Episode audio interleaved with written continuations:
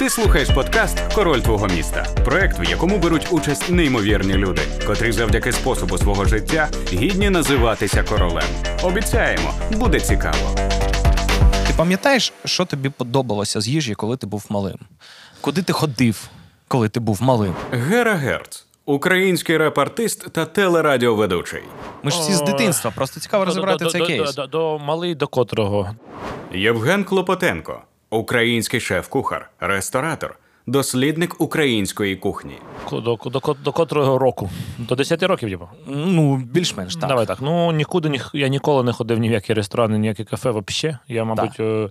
Був гастроном біля будинку, був бочка з квасом біля школи, був ларьок і турбо, гумки, і чупа-чупс. Ну, два ларька були конкурентні. Один червоний, один білий. Вони типу такі були між собою, як кожен раз була. А тепер це біле-червоне. Деяка якась варіативність була в житті. Ну і все, більше ніде я не ходив. І потім сільпо відкрилося вже пізніше. Але коли мені 10 років було, до 10 років що я їв? Я їв це все гівно собаче. Я ненавиджу цю їжу, я проклинаю її. Я в 6 років поїхав в Англію і в Італію, і там я їв смачно. Це до бабусі? До бабусі, а потім в Італію по обміну, там, програмі обміну. Але фішка в тому, що я все спогади з дитинства смачні. Це, мабуть, ліниві вареники з мамою. Ми колись ліпили і їли. Самі ліпили? Да, їх ліпили, вони були такі прикольнючі. Вони мені подобались. Була така каша, називається сорго рисова, його вже ніхто не продає. Це такі кульки в молоці. Та. Вони були прикольні. І були, мама готувала ще такі крученики, типу м'ясо з чорносливом. Це 3 речі, які я готов був їсти без кінця. А все інше це було тупо, мама, ще огірки і гриби консервовані. А все інше я тупо не розумів. Я проти був. Як мені було ще... Шкільної, столової, їдальні не було в тебе, як такого? Була, ромова баба була. Там? Ну, так. Мені вона там подобалася, але мені не можна було багато їсти, бо я... Це в 130-й школі так годували? Ах, ти гарно все знаєш. Фіга собі. У мене в 99-й було взагалі топ-3. Це сосиска в тісті, це булочка на кшталт романтика з цукровою пудрою і, скоріш за все, навіть вишневий? Ні, абрикосовий, 100%. Він, скоріш, чи то найдоступніший, чи то найдешевший джем. І топ-продажів це був... Що це було? Міні-піца. О, да, з ковбасою. З ковбасою. І я не знаю, хто її робив. Може, це минуле Порошенка. Ти знаєш своє виробництво, власне, своя лінія в той час. I don't know. Вони самі робили. Вони ж булочки опікали, робили. Це було дуже рентабельно, дуже дорого і дуже прикольно продавалося. Але мені приходилось їсти в їдальні кожен раз. Якщо ти говориш про їдальню, то я кожен день в їдальні, бо мама мене зауч школи, і вона відповідала за їдальні. І мене змушувало там їсти. Якщо я туди не йшов їсти, мамі звітували, що я не їв. І там це все мене жахливо вбивало. Одна із причин, чому я почав реформу шкільного харчування, це змінити харчування для себе в минулому. Типа, я настільки не хочу, щоб діти, які йдуть в школу, відчували те, що я відчував. Це одна з причин, чому я почав це робити. Я тебе на хвильку переб'ю. Нам нещодавно розповіли такий лайфхак для того, щоб ми якомога швидше і вірогідніше потрапили в рекомендації в YouTube, і щоб нас побачило якомога більше людей. Треба цілуватися? Коротше, я про те, що, пані та панове, всі, хто на нас підписані, аби сьогодні побачили вперше наш подкаст «Король твого міста», одразу пропоную вже на старті поставити цьому відео лайк, підписатися на канал, бажано натиснути на дзвіночок для того, щоб нагадати вам самим про нові відео і залишити коментарі. Це дуже важливо для нашого просування, і дякую вам за те, що ви просто зараз в цей момент разом з нами у цій крутій кімнаті. А якщо у вас є чашечка чаю, візьміть і сьорбніть. Ідеальний АСМР. Той, на який ми заслуховуємо. Отак. Кайфець. Ти кажеш за столовку. Мені просто здавалося, що ця вся історія з харчуванням в школі – це як пропрацювання дитячої травми, знаєш? Яка дуже-дуже довго в тебе сиділа, а потім ти такий, бляха, треба закрити цей гештальт. Можливо, це 30%. А 70% – це зміна української системи харчування в цілому. Я постійно кажу, що нам, мабуть, найбільше мене травмували це поминки і весілля. І Новий рік. Новий рік на 3-му місці. Поминки, весілля, Новий рік – це те, що мене травмувало взагалі. А часто кликали? Ну, я був жорстким раніше, вбивав своїх друзів, похоронив всіх своїх друзів. Та ні, насправді, як кликали, не часто, просто 2-3 рази я був там, чи, я був разів 5-6-7, мене це все просто глибоко травмувало, що ти просто їси якусь рибу смажу на поминках, потім їси її просто вдома, мама тобі готує, ти такий, потім в школі. Ну, одним словом, це все, воно мені було несмачно. Тупо все було несмачно. Як король Артур. І тоді я поклявся. Ні. Стромив меча в каміння. Ні, тоді я зрозумів, що це все змінити треба просто змінити. Дорослих ти не зміниш, ти можеш змінити дітей. Ага. І я хотів просто розширити кордони української кухні, розірвати кордони радянської, створити кордони української кухні. Це, можливо, це пропрацьовка в якійсь мірі того, що раніше була вся їжа гівно, але більше це не... в якійсь частині так, але в більшості це моє велике бажання просто дати українцям доступ до української світової кухні. Ось і все. Не більше, не менше. Щоб ти не боявся болоньєза, не боявся мінестрони і не боявся чебрецю, як зараз там тим'ян бояться там дуже багато людей в Україні. Ну, якщо хоча б ще за рік люди почнуть відрізняти мінестрони від міністрелі, вже буде кайф. Ну, мені здається. Мені теж здається, що це було дуже круто. Насправді звучить як секс. Просто дивись, як було в тебе? Ми зрозуміли, що в тебе була не дуже крута кухня в школі. В мене так теж було, але у 99-му році, коли я в Запоріжжі навчався, Євгену Клопотенку було лише 13 років, тому особисто я не встиг відчути реформи харчування шкільного, тому вирішив залишити як є і колись просто про це в тебе запитати вже трохи згодом. Актуальні проекти взагалі кайфіац. Я подивився, я, по-перше, дуже поважаю тебе за твою неймовірну ініціативність, тому що взагалі все, що стосується чогось великого в нашій країні, без хейту. Це просто соціальний аспект, з яким стикаються більшість людей, які хочуть щось змінити глобально. Це завжди важко. Завжди. Іноді навіть через йоб твою мать. Ну, так. Але якщо ти дотискаєш цю історію, якщо ти вивезеш всю хвилю хейту, яка тільки може обрушитись на тебе, незважаючи на те, заділо тебе хейтять, чи без нього, і ось тоді ти... В даному випадку Женя Клопотенко молодець. Так. Але не дай Боже десь накосячити, буде горе.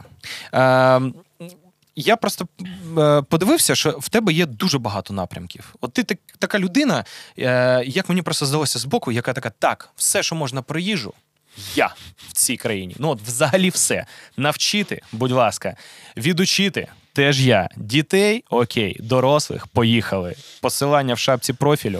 Можу все. Просто відкривайте Linktree. Я ж відкрив, як ти розумієш. Я подивився весь спектр. І отримав весь спектр. Такий мозоль на пальці, наш мотальний. Ти десь на якомусь ресурсі казав про те, що окрім шкільного харчування, були, наче завдатки ще щось зробити з військовим харчуванням. Так. Але... Чи то діло до справи не дійшло, чи тебе не кликали, і воно якось стопнулось? Що як? Дивись, державотворення – це процес. Безумовно. І в державотворенні найголовніше просто розслабитися. Угу. Тому... Реформи, ніяка система не хоче бути змінена або реформована. І тому те, що була реформа харчування військових, там змінили все обладнання, потім його там опять змінили другий раз, потім було створені там нові сухпаї, але харчування також там зараз... не можна зараз говорити. Бо зараз в армії трішки інші процеси відбуваються, але... більш пріоритетів, по-перше. Там є багато чим треба займатися. Є в мене відчуття, що ти готуєшся до того. Звичайно, в один момент бограч, куліш, верещака, шпунда. Це ти все знаєш. Це ж готується десь, я так розумію. Ти просто десь казав, що ти давав на пробу військовим. У мене є відео, можу тобі дати 2-3 відео, щось подивитися, там як військові їдять. І... Це хтось зі знайомих? Дивись, зараз тобі покажу. Чекай.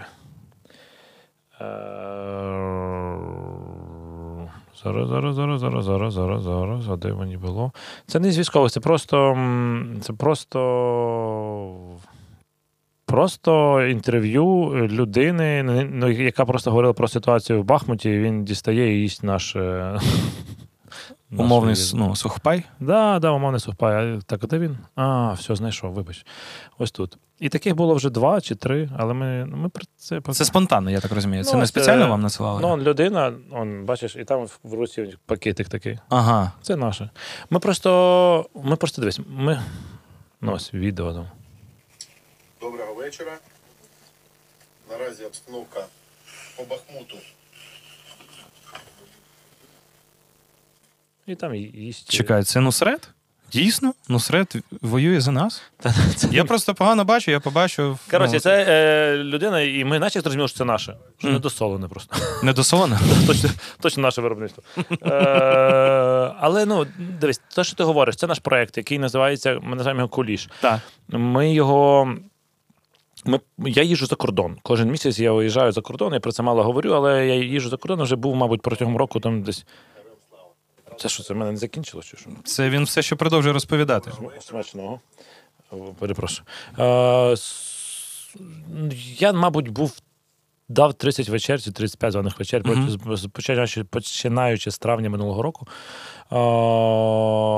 Ми назбирали, я не знаю, яку суму грошей, там десь, може, $1300 чи $400,000. Так назбирали, протягом місяця збираємо. І потім ми співпрацюємо з фондом, я є частиною фонду, так, який допомагає сухпаями. Тобто ми не можемо давати звані вечері і гроші збирати на зброю і на авто, бо в різних країнах це дуже жорстко регулюється. І я тоді можу збирати на їжу. Власне, я подумав, що я хотів закупити їжі, але ти закуповуєш на деокупованій території, або там військовим частинам, які потребують їсти. Зараз таких, не дуже багато. Є військові, які там запити роблять, але в цілому... окремі історії якісь. І я не міг закупити нічого, крім тушонки просто. Тушонка. Тушківка вона називається. Це максимум, що трансформація від радянського тушонка, вона в слові, в тушківка. І ти такий, але ж ти по факту це одна та ж сама їжа. І тому я розробив просто бограч, шпундру, куліш козацький, якщо що. І це все ми почали робити в таких упаковках. Ми ті гроші, які збираємо, половину грунту, не половину, там, все-таки 20-30 ми витрачаємо на виробництво цих кулішів, цих всіх штук. Прикольно. Але ми, зрозуміло, ми відпрацювали технологію, все зробили, і зараз в нас вже нож через... Коли? В понеділок. Сьогодні в мене зустріч. Зустріч чисто, в нас вже готовий сайт, все готове виробництво, і ми вже запускаємо там партію 5000 штук, невелику партію там запускаємо виробництво. І будемо вже це піарити, рекламувати, щоб всі знали. І, можливо, хтось захоче буде у нас закупати. Військових треба диференціювати просто тушонку. Це моє бажання. Це, да. Щоб взагалі відійти від тушонки. Ви вже офіційно дали назву проєкту «Куліш»? Ні. Замініть на «Пантелеймон». Ха-ха. Серйозно. «Пантелеймон», «Куліш». Так. Тому що, якщо потрапить в руки до русні, вони навіть не зрозуміють, що це. А наші відкриють і з'їдять з радістю. «Пантелеймон». Ні, добре. Це що, не український підхід? Камон. Ти як Гордон пожартував, поняв? Я так ще приглянувся, поняв? Але ти ще й не посміхнувся, сказав «Пантелеймон» і мовчки, знаєш? Я думаю, що оце клікбейт, оце те, що тобі треба. Дмитрій, ви танк? Панк. Я зрозумів. Ні, там ми жили в барак. Обама. Жень, давай закінчувати. Це виробництво ми запускаємо, і ми до Міністерства оборони не маємо ніякого відношення. Можливо, ми просто зробили продукт, ми його на свої гроші запустили, свої гроші там використовуємо для того, щоб виробляти цей продукт. А далі, якщо комусь потрібна наша технологія або потрібна буде допомога, хто захоче диференціювати їжу військових, це не сама їжа, там ж є багато їжа, яка в місцях дислокації, є їжа, яка на нулі, це трошки різні там і види їжі, але якщо комусь буде цікаво, хтось захоче, я просто сам не піду в Міністерство оборони, бо це, я знаю, що я 2 роки буду це ходити. Хтось побачить, якщо хтось захоче змінити їжу, будь ласка, без питань... Все готове, розроблено, бери, роби. Бо я знаю, що таке реформа харчування шкільного, а військового, якщо я туди піду, то я в планах у нас є допомогти, але якщо це буде потрібно. Бо Ну, ти не хочеш себе нав'язувати, ти хочеш робити і бути корисним. Так не працює. Просто якщо я зараз піду і почну реформувати, прямо сьогодні почну реформувати систему харчування, то я отримую не то, що хейт, я отримую просто... Мені треба... Я тихенько деякі речі підготую, і коли ми переможемо, ми точно зможемо вже інтегрувати, змінити, якщо буде на це запит військових. Зараз просто неоднозначна ситуація, бо є Кабінет міністрів дав постанову про створення робочої групи по реформуванню після тої історії з яйцями. І, власне, я позвонив там деяким людям, які за це відповідають, сказав, дивіться, у нас є громадська організація, ми готові включитися, допомогти. Але так ніколи в нашій країні не працювало, коли ти пропонуєш допомогу, тобі не позвонять ніколи. Тобі треба піти, пробити саму, взяти на себе відповідальність, потім за це вигребти. І тому я готовий змінювати, і ми, в принципі, домовили, що нас доєднають. Але якщо я почну сам пушити, у мене все вийде, я впевнений, що ми все зробимо, але я просто отримую стільки, а зараз... Буде як завжди. Зараз краще... Ну, я не думаю, що зараз... Ну, треба... Це це найгостріша проблема. По моїм даним, там з харчуванням, ну, скільки я спілкуюся з військовими, харчування вони не нарікають. Вони нарікають, там, можливо, на зброю, можливо, ще на якісь моменти, але точно не на харчування, тому, ну, інколи... Займайся. Те, що ти любиш, те, що ти вмієш, найкраще. Настане час. Ти знаєш, я хотів тобі поставити це питання, але воно якось само випливло. Фраза, яка найбільш забембує тебе за останній рік, точніше, питання, яке тобі ставлять. От мені здалося, що найчастіше питання, яке ти чув впродовж останнього року, це питання стосовно яєць та їх ваги. Ну, насправді, чесно тобі скажу, що для мене в певний момент це теж було відкриття. Особисто так, це мене. Нормально. Це нормально, що яйця можуть вимірюватися в кілограмах, бо до того моменту я вважав, що єдина ситуація, де яйця вимірюються на вагу, це якщо мова йде про сталеві яйця ЗСУ. Ну так. Ну, так. А до того все в кількості. І чомусь всі вхопились так лютняк просто за ті яйця, і кожен мав спитати. Є ще якесь питання, яке тебе за цей рік роздратувало максимально? Про яйця треба закінчити тему, бо я про неї так і не закінчив, що існує... Я думав, ти вже закінчуєш. Ні. Існує просто...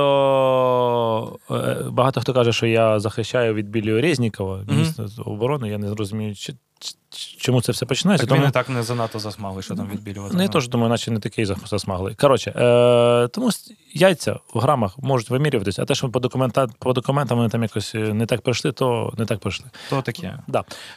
Вчора розбили, наприклад, яйце, а там було 2 жовтки. Прикинь! Ого. Прикинь. Це що, однояйцеві близнюки? Це спеціальні такі яйця є. Я давно їх не бачив. Окремо купуєш їх? Вони дорожчі? Ну, дорожчі, бо там 2 жовтки, вони коштують дорожчі. От такі були в ЗСУ? Я зрозумів. Питання, справді, дивно, але найбільше, яке мене дістало, це як ти змінився протягом року, як тебе ця війна змінила.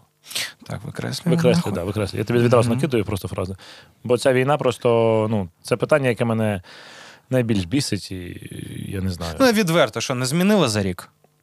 В тебе насичене життя, в тебе була купа планів, телевізійних, книжки, якісь проєкти. Ну, от відверто, я дивлюся на тебе, я трохи вивчив, трохи більше, аніж... В тебе 7 пальців на нозі. Аніж зміг би уявити собі. Ні, я про те, що я бачу, що ти цілеспрямована людина, що ти фігачиш, що глухонімий, в тебе є певна місія, велика ціль, при тому, що ти можеш це поєднувати і комерційно, і як творчість. І коли приходить війна, а при тому, що в тебе ще є штат людей, особистого бренду. Окрім особистого бренду, є ще штати ресторанів, а їх зараз в тебе 3. Коли ти відкриваєш 2 з них, типу бістро в Франківську у Львові, я гадав, що мені здалося, що ти відкрив їх восени... Чи ні, навесні ти відкрив. В березні. 22-го я такий, може не та цифра. Тобто 22-го в березні. 19 березня, значить, Женя з напарником приїжджає до Львова в іншій і погнали роздавати їжу. І я такий, оце стартап, оце ти запустився. Ну, типу, тобто в 19-му році ти запускаєш з партнеркою 100 років тому вперед. Так. І, здається, також березень чи серпень. Так, 19 березня. А, в тебе традиція. Я не знаю. В якусь халепу в'їжджати саме 19 березня. Ну, і ми наразі не святкували день народження, так що. Бо то було 2 ковіда, потім... Ну, 2 ковіда... Потім просто повномасштабна війна. Ну, коротше кажучи, я просто в захваті. Я до чого? Що коли ти кажеш, що забембило питання, звісно, тому що люди хочуть зрозуміти, як ти вистояв. Ну, це зрозуміло. Якщо як я вистояв, це нормальне питання. Як змінила мене війна? Це питання, яке мене змінила війна 2000... 2015 році. Ну, типу, я почалась в мене зміни. У 2018-му, 19-му, там я роки інколи можу плутати, але війна, вона, я завжди уявляв, як, ну, для мене війна не стала чимось новим. Типу, особливим на початку повномасштабного вторгнення. Звичайно, мені стало там, типу, я не скажу, що типу, це таке, та на ізі. Ні, це, ну, я так само, як і всі, думав про безпеку, думав, що робити, багато чого, але я змінився раніше, і тому я на українську мову перейшов. Ці всі процеси, які зараз відбуваються в українському суспільстві, просто я зробив це 3 роки тому. У мене було по тим самим причинам. Я зрозумів, тренд трохи раніше. Я зрозумів, що русня немає сенсу нічого мати спільного. Я перестав там з усіма, хто там був, спілкуватися там 5 років назад. Я побачив це все давно. І там, коли Кобзон мав, не Кобзон, а цей там, хто там інший якийсь, я вже забув, мав робити, на 8 березня мав робити якийсь концерт, там щось квитки. Кобзон, до речі, чого? Да, Кобзон. Ну, 8 березня. Я ще пам'ятаю банера на Шевченка. Ну, коротше, оце все єресь. Я ще тоді був уже, ну, в мене, я був трансформований. А зараз стало просто страшно, я розумів, що я не можу, як публічно, якщо я зараз здамся, то це буде удар для якоїсь там, для 0,001% людей в Україні. Уявімо, то хто за мною слідкує. Так, а ти приклад? Я знаю, що я не можу собі дозволити здатися. І мені похір. Я не здамся, бо я таким чином, можливо, підштовхую якось, можливо, надихаю, можливо, даю якийсь приклад, що, дивіться, я не здався. Я в Україні лишився. Я продовжу працювати. Я роблю все. І це в якійсь мірі, це такий як маленький пазлік. Ти дивишся, що і там людинка лишилась, і там людинка лишилась, і ця. І разом воно все тобі дає, як людині, яка за багатьма людьми слідкує, дає впевненість в тому, що і ти можеш щось робити. Іноді важливо знайти орієнтир. Ну, безумовно. Я такий просто маленький гаєчка. Я уявив, що якби я здався, то а хто у нас в гастрономії тоді... Щоб, ну, я не відповідаю за всю гастрономію України, ні. Але просто я показую, що я представник їжі, і представник їжі ось що робить. І ти тут. Хтось робить з музикою, да, хтось робить там, хтось робить, а і ти так всі чик-чик-чик-чик, і воно пам. Чудово розумію. Якщо повертатися до дитинства, от хотів тобі на прикладі яєць, коли ти розповідав, ну, казали, типу, чому саме в кілограмах, ти казав... Вибач, ти так прикольно просто граєш словами. На прикладі яєць? Ти кажеш, я повернемося до дитинства на прикладі яєць. Я уявляю себе голим в дитинстві. Думаю, так, як ти у мене в квартирі? Жень, як тобі зручно? Головне, щоб було комфортно. Коротше, я про що? Ти казав, що яйця вимірюються на вагу, тому що якщо ти готуєш великий пиріг, це має значення. От ти зараз кажеш про орієнтир людей, які орієнтуються на тебе. Наприклад, я згадую таку штукенцію з дитинства, що коли я тільки починав вчитися готувати, були рецепти. Ну, наприклад, а мама залишала, ти пам'ятаєш, такі блокноти. Побутові книги були, прям цілі побутові, куди записували. Блокноти. Ну, більш-менш. Звісно, засмальцовані. Я телефоную мамі на роботу і кажу, дивись, отут написано, цього стільки і солі, або цукру, або перцю, а його скільки? І мама от мене так дратувала на око. Да, і ти на око собі сипиш. Ну, я просто, знаєш, до того, що я ніколи не міг зрозуміти, що таке на око. Я також. А зараз як? От скажи, будь ласка, якщо моя мама 100% подивиться цей подкаст, я хочу в тебе, як в професіонала, спитати, чи буває, не на власний смак, а за рецептурою, на око взагалі припустимо чи ні? Ну, дивись, я відповім тобі і твоїй мамі. Так. Буде 2 різні відповіді. Тетяна Вікторівна, я вас розумію, ви все нормально зробили. Коли професіонали говорять однією мовою, все зрозуміло. Ви мали на увазі, збалансуй сілі і цукру, цю основну масу інгредієнтів. Все, дякую за, ну, все чітко. Поясню тобі. Так. Неможливо так писати. Угу. Все. Питання закрите. Ну, Євгене, дякую. Ти закрив мій дитячий гештальт. Ну, просто це написано для... Коли ти спілкуєшся для професіоналів, там все зрозуміло. Коли ти, ну, типу, ти розумієш, що має на увазі. Коли ти говориш для людини, яка лише вчиться, то там треба покроково, ну, пояснювати. Бо це, ну, так само, як англійську мову. Тобі кажуть, використовуй present perfect continuous. Я такий, зрозумів. А ти такий, що це означає? Так само і тут, що якщо на око, це означає, що некритичне значення має, якщо ти не додаси сілі цукру, нічого не станеться. Або перебільшиш. Ну, це має на те, що воно не є критичним в цій страві. А коли пишуть 2 столові ложки цукру, це означає, що це критично для того, щоб там спрацювала якась карамель. Тому коли на око, тупо кидай, скільки хочеш. Зрозумів тебе. І знаєш, що ще зрозумів? Зрозумів, що от є люди, які дійсно розуміють іноді контекст, а іноді ні. А ми іноді робимо так. Ми звертаємося до наших глядачів і кажемо, що пані та панове, ми запустилися минулого року, в нас був перший сезон подкасту «Король твого міста» в дуже важкий час, як ти, наприклад, з ресторану. Так. Але ми усією командою вкрай вдячні нашим друзям з команди «Свотикінг» за те, що ми маємо можливість робити україномовний, сучасний, не зашкварний, не нафталіновий, не шароварний, а стильний, класний, зрозумілий, приємний, дуже багато крутих слів контент, завдячуючи їх підтримці. Тому ми дякуємо їм і дякую їм окремо за сміливість дарувати емоції. «Свотикінг», дякую вам величезне. В мене є пропозиція до тебе. Давай. Незвична. Ми з тобою тільки почали. Ти в нас знову такий... тими словами граєшся, успокойся. Добре, звична. Добре. Пропозиція, звичайна середа, ранок, уяви. Добре. Зараз ми беремо 15 секунд. Добре. І просто нічого не робимо. А в цей час наші глядачі, ті, хто нас дивиться вже давно або сьогодні вперше, мають змогу підписатися на канал «Король твого міста», залишити коментар, поширити цей контент або комусь порадити. А ми з тобою можемо просто 15 секунд колупатися в носі Friendly Fire. Поїхали!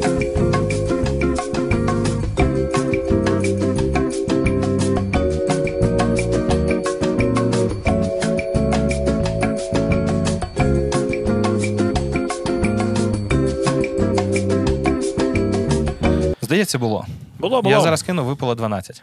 Мені за це. Ти фартовий. Повезло. Дякую тобі окремо за те, що ти прийшов до нас. Я сподіваюся, що загалом цей наш діалог буде чимось приємним і корисним для тих, хто на нього наткнеться в ютубах, в україномовному сегменті ютубу. Тому що, як на мене, українська кайф і взагалі кайф, що ми нарешті робимо щось власне, щось круте, різноманітне і кулінарне. Знаєш, який ще прикольний момент? Готуючись до нашої зустрічі, я намагався щиро згадати, і це зараз не, типу, не меншу вартість, а просто я не зміг згадати такої кулінарної... Як тебе звати? Ні. Оце меншу вартість. Тоді я Олег. Дивись, я просто що? Я намагався згадати якусь одну легендарну кулінарну програму. Отже, з дитинства, щоб можна було сказати. От колись була така програма, а потім її нема. Ти гадаєш... Україномовно? Чи, на українському ТБ. Давай так, щоб це було чи все ж таки українське. Ну, дивись. Ти зараз називаєш смак? Ну, звичайно. От я не хотів цього робити. Ну, тоді Бориса Бурду. А він одесит? Ну, так. Тоді котірується. Ну, але... Не котірується теж. А що там? Ну він такий, він зараз більше історії розповідав, там менше готував. Ну, він була Даша Малахова і була Висоцька. Це 4 людини, які, в принципі, в пострадянському просторі вони... Висоцька була прикольна, але знаєш, що мене трохи дивувало? Що в неї рецепти, ну, не зовсім для народу. Ну, так в цьому і фішка, що вона була трошки для, ну... Трошки. Дивіться, ми сьогодні не їмо разом, я їм, а ви пускаєте свинину. І все це на СТБ. Чи я не пам'ятаю? Ні? Я не знаю, де це було. Я не пам'ятаю. Ну, це 4 були програми, які були гарні. Потім вийшло «Все буде смачно» на СТБ. Ну, це ж ти...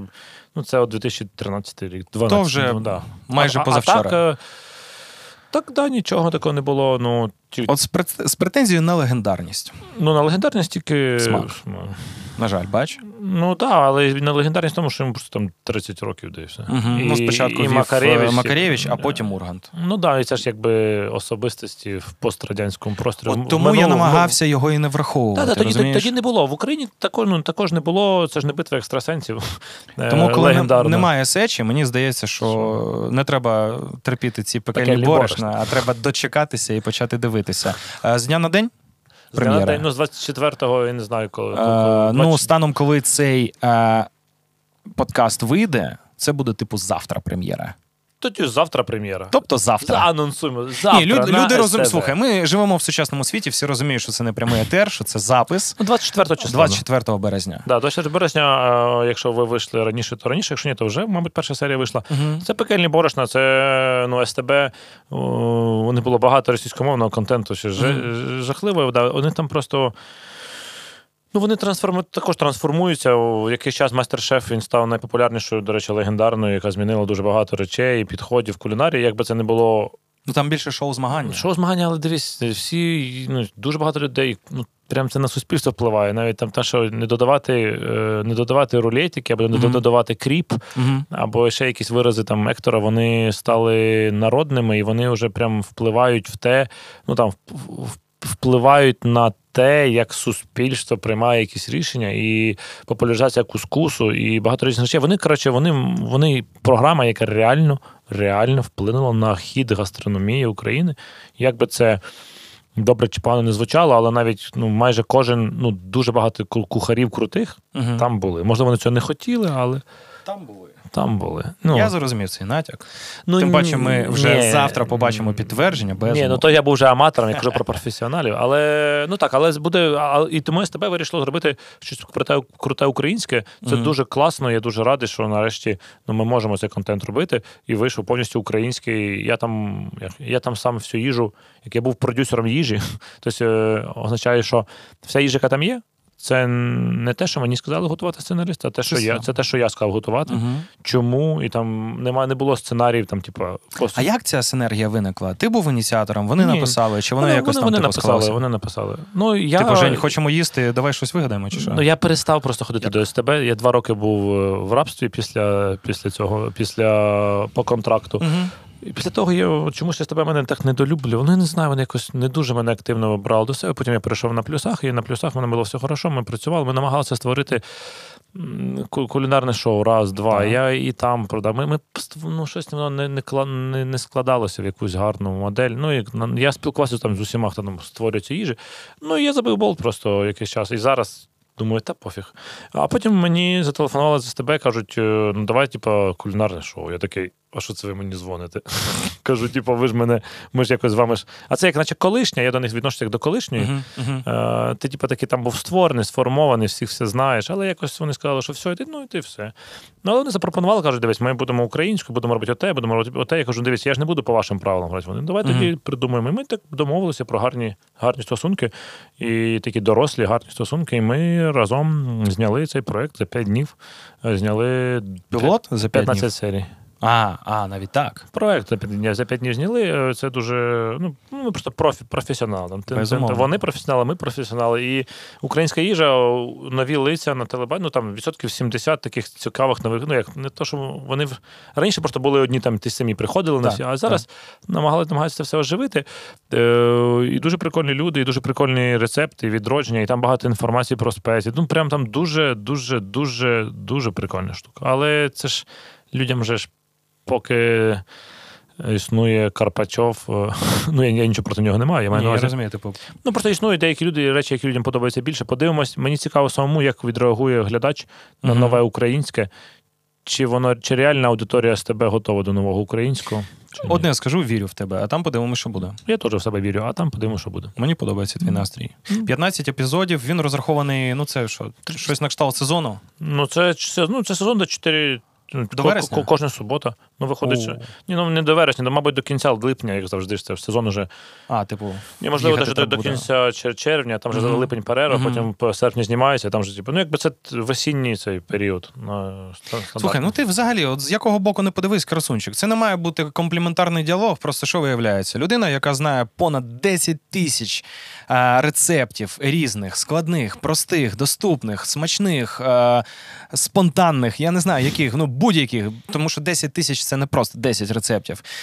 Що ти встигаєш? Ти встигаєш зробити це з телебаченням, ти встигаєш зробити, як же називалася ця штукенція, там, де ти навчаєш людей 30 рецептам плюс за 4 тижні, якщо не помиляюся, за місяць.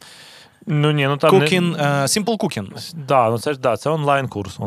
Крута річ. Тому що, знов ж таки, згадуємо, я просто зізнаюся, я в сенсі готування отакий, на жаль. Видно, так? Видно. По руках видно, скоріше все.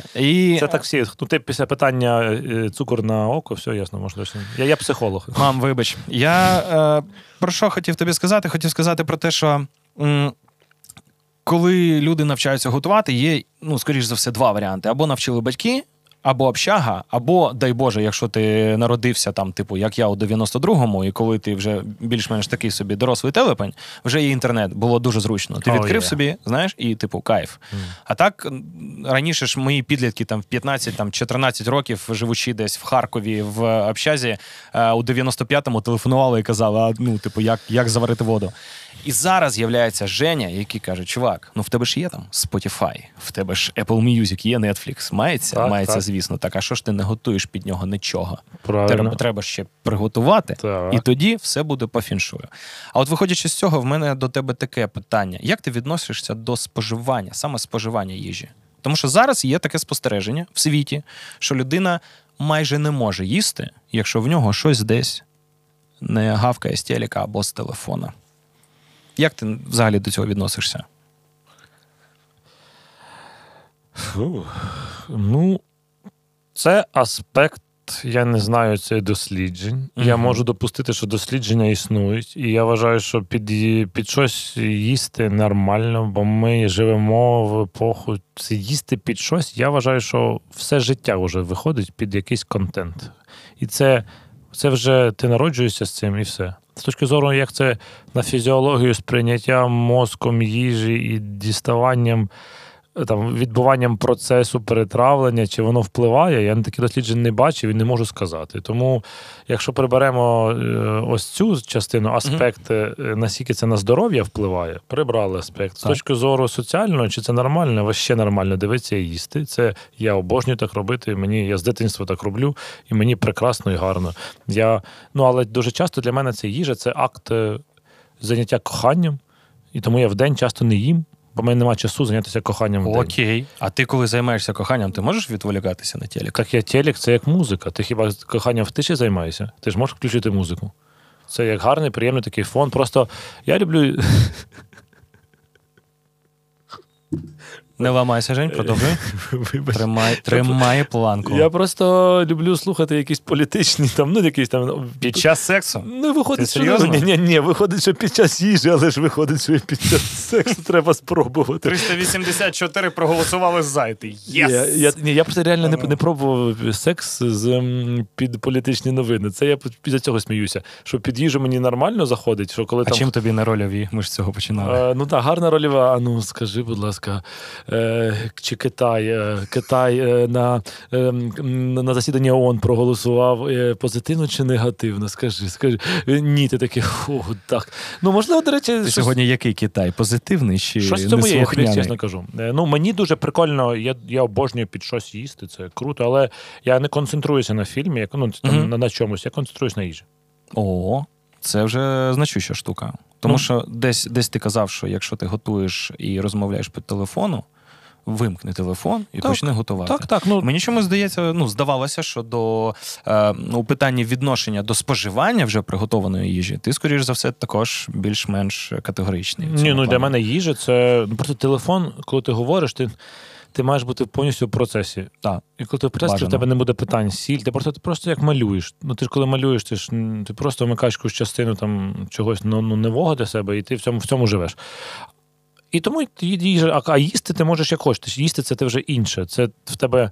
Ти коли готуєш, ти створюєш, а коли їси, ти споживаєш. Ти їси очима, їси вухами, наприклад, музику або фільм. Але ти, коли кладеш м'ясо, або м'ясо якесь смажене на язик, то в тебе телевізор затихає, бо в тебе є подразник, який смачніше, ніж інші подразники. І ти так береш, а там вершкове масло, яке тане в роті, і ти насолоджуєшся таким вершкове масло з м'ясом, і пофіг, що там... Пане Клопотенко, ви як той факір. Я вже цей прийом бачу не вперше. Ти коли починаєш розповідати так смачно про їжу, по-перше, неможливо встояти, по-друге, я як собака Павлова, бляха-муха, починаю витягати. Вибач, я просто згадую, я просто вчора їв м'ясо, такий стейк. Я вже теж вчора їв твоє м'ясо. І воно таке... Отак було в мене. Дуже смачно. Я аж позаздрив і подумав про те, що треба, певно, що підписочку на Netflix на паузу поставити на місяць і понасолоджуватися їжею більше, аніж серіалами. Ну, звичайно, ти дивись не під Netflix. Під Netflix можна їсти. Чекай, але тут є одна хитрість. Уяви, тут в мене їжа, наприклад, від Клопотенка. І тут в мене Клопотенка на Netflix, наприклад, з їжею. Не саме тут, а я про борщ, який має також днями з'явитися на Netflix. Так, 30 числа. Ти взагалі що робиш, дядько? Тобто ти кажеш про їжу і такий телік, ну можна, але бажано слухати і насолоджуватися їжею. І в цей момент ти з'являєшся на Netflix і кажеш: «Ей, пс, українського борщу не треба». Ну там не я кажу не так. Ти можеш, а потім, якщо ти не хочеш їсти, або, наприклад, ти не хочеш, ти поїв уже. Вмикаєш потім фільм про борщ, так, дивишся борщ і кажеш в кінці: ну ти дістав мене, козьол, встаєш і йдеш готуєш борщ, бо ти не можеш себе стримати. Це ще один етап натхнення на їжу. Але якщо ти поєднаєш борщ з тим, що ти їси, угу, ти не відчуєш ні того, ні того. На жаль. Але якщо ти не хочеш їсти, подивись, захочеш. Я тобі хочу сказати, що я... Хочу розповім тобі історію, як я познайомився з твоїм закладом 100 років тому вперед. Давай. В квітні місяці війна. Я тимчасово з коханою живу неподалік від 100 років тому вперед. Ну і... Сорі за такий цинізм. Ну, розваг особистих, як ти розумієш, нема. Обстріли йдуть в повну ногу. І вона каже: слухай, давай, може, кудись, я не знаю, може, хоча б щось відкрилося, сходимо. І тут вона каже: а ти знаєш, що в Клопотенка відкрився 100 років? Я кажу: вже працює? Вона каже: так, і там такі смачні сирники. Я кажу: ти коштувала? Вона каже: ні, але кажуть, що дуже смачні. Я кажу: ну пішли. І нам йти, ну умовно, один дім. Ми доходимо до закладу, заходимо, там нікого нема. Угу. По-перше, в тебе колектив. Неймовірний чувак. Що під час війни, що після, тому що після я мама приїхала з Запоріжжя перечекати те, що там відбувається. І я маму повів туди на твій неймовірно божественний борщ зі сливовим ликваром. І ти дивився на мене, коли я його їв, зі світлин, з підвіконня. Так, було. Ти на першому поверсі їв. Так. І я про те, що от ми прийшли, я кажу: Саш, що будемо брати? Вона каже: а ти подивись меню. Я відкрив меню, і там сирники з сиропом, з гречкою, якось так. Зараз я придивлявся в меню, скоріш за все, вивели. Так. По-перше, я взяв в першу чергу саме з зацікавленості. Тому що я не міг собі скласти, я розумів, що це не буде лайно, але як це буде, я не міг уявити язиком. І я такий: окей, я беру це. Вона така: і я також беру це. О Боже, як це було несподівано смачно. І що мені сподобалося, що у будь-який момент, коли я там з'являвся, ніколи 100 років тому вперед не був українською кухнею з шароварщиною. Це завжди історично вишукано, але при тому сучасно, доступно. Я ще раз повторюся, тому що от іноді на це не звертають увагу. Нехай пацани і дівчата, які в тебе працюють в колективі, знають, що вони красені. Тому що ви проробляєте неймовірну роботу, коли до вас приходить людина, і вона намагається не бути йолопом, і йому трохи соромно, тому що він наче розуміє, що це таке, але воно подається вже в більш сучасному варіанті. І тоді до тебе приходить отакий приятель і каже: дивись, все дуже просто. Оце така традиція, це зроблено на силовому ликварі, є отакі там прикольчики, тут грушки є, тут ще таке маслоко з хлібчиком. І ти в захваті, розумієш? Але найбільший захват був, коли в той єдиний день під час, ну, прям війни в березні, ми прийшли, сіли біля вікна, дали повітряну тривогу і почало гепати. І мене як тригернуло, а то до вас чуваки привезли щось на кухню і розвантажували м'ясо біля вікна. Так, чувак, я стільки разів, ну, чесно кажучи, нервово, але смачно борщ не їв. Ну, це було прям неймовірно. Коротше кажучи, я наполегливо раджу всім, хто не був у 100 років тому вперед, зайти до цього пана, пересвідчитися в тому, що я не підбрехую, тому що тупо нема сенсу. І сказати дякую. Дякую тобі. Я тобі пропоную зараз перейти, ну, ідеальний перехід. Ну, ми ж все ж таки професіонали. Диви, як я підвів. Та я бачу, ти так гарно, що мені нема чого навіть сказати тобі. А ти знаєш, скільки часу пройшло? Я тобі обіцяв 2 години, пам'ятаєш? Так. Дуже мало залишається. Серйозно? Я навіть дивись, мені час, не існує час. То ми прикол, тому що в нас крута команда, всі про це знають, ніхто не бачить, але вайб ідеальний. Коротше, в нас є класна традиція. Ми запустили ж оцією серією другий сезон. І це перша серія подкасту «Король твого міста» у другому сезоні. Нічого страшного. Головне, не притинай шию. Так, все. Все окей. О, таке. Мені так подобається, коли людина знімає навушник і починає горланити, при тому, що вона рівно... Я кажу тебе, чуєш мене? Я приїхав вже. Зараз на звукач такий. Та я знаю, мене ненавиді звукачів. Я вічно рву мікрофони, знаєш. Ай, не стиду, не сором, ай-яй-яй. Ти себе більш вважаєш людиною творчою чи бізнесменом станом на зараз? А що, не може бути таке творчий бізнесмен? Чи звучить по-дебільному якось? Ні-ні-ні, не по-дебільному, просто мені здається, що... А Ілон Макс творчий чи бізнесмен? Ілон Макс? Макс. Це мій сусід. Це твій сусід, Ілон Макс. Трохи з тойво. Ілон Макс. Макс. Ну, я не знаю, ти як вважаєш? Макс, він хто більше? Я вважаю, що бізнес – це є творчість. Так і корупційні схеми народжуються. Знаєш, творчо вивести гроші. Це ж треба творчість, ти ж не можеш просто без творчості зробити. Тому в бізнесі також є творчість. Просто є стереотип, що бізнес має бути системний. Я все-таки більше творчий, менш системний, але якби я не був системним, нічого в мене не було. Тому я вважаю, що це такий творчий бізнес. Тобто ти можеш побудувати... Я бізнесмен, який може зробити... Я творча людина, яка може зробити бізнес на творчість. Ну, це вдається небагатьом. Небагатьом. Взагалі. Ну, просто, але тим, кому вдається, мені здається, це щасливі люди. Просто треба не губити берега. Це найголовніше в творчості, бо в творчості немає кордонів. Угу. А я собі придумую кордони, угу. І тоді це стає бізнесом. І в цьому я, наче, себе трошки тобі приходиться не повністю, і тому я не до кінця... Якщо ти поставиш митець і я... Митець, я думаю, що все-таки трошечки, із-за того, що в нього нема кордонів, він зможе більше розкритися. Ну, трошки більше, бо він повністю в це віддається. А я такий повністю в це віддався, оп, повернувся, повністю в це віддався, оп, повернувся. І тому я не дозволяю собі прямо аж там забутися. І коли я забуваюся, там буває таке, я зникаю з простору, то я потім повертаюсь, і це дуже важко. Тому...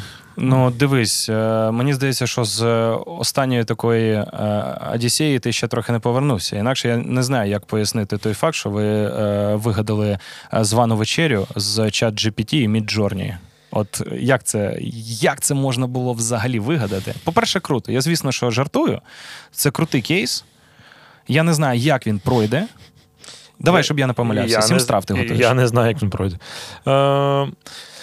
До речі, так, можливо, ще хтось може потрапити. Я думаю, місць немає, бо там продали за перший день 40 місць із 120, із 100. Але, можливо, якщо є, можливо, там буде ще один день, ми робимо, подивимось. Одним словом, ти коли придумаєш щось нове, тобі не потрібно думати, як воно буде.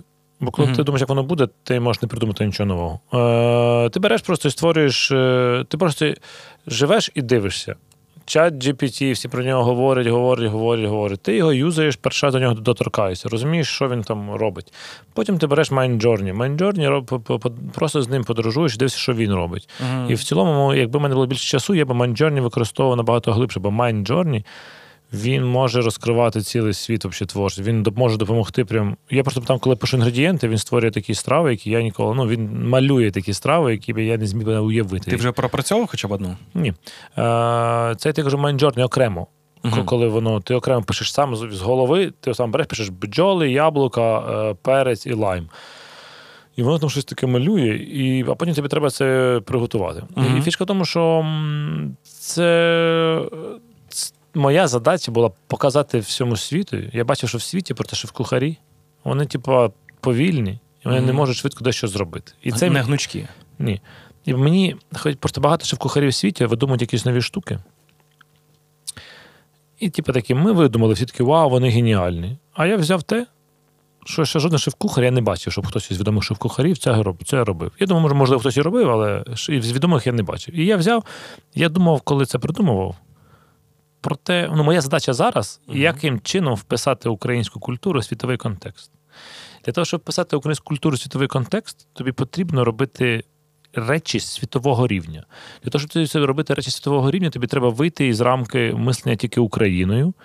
І це дуже важко.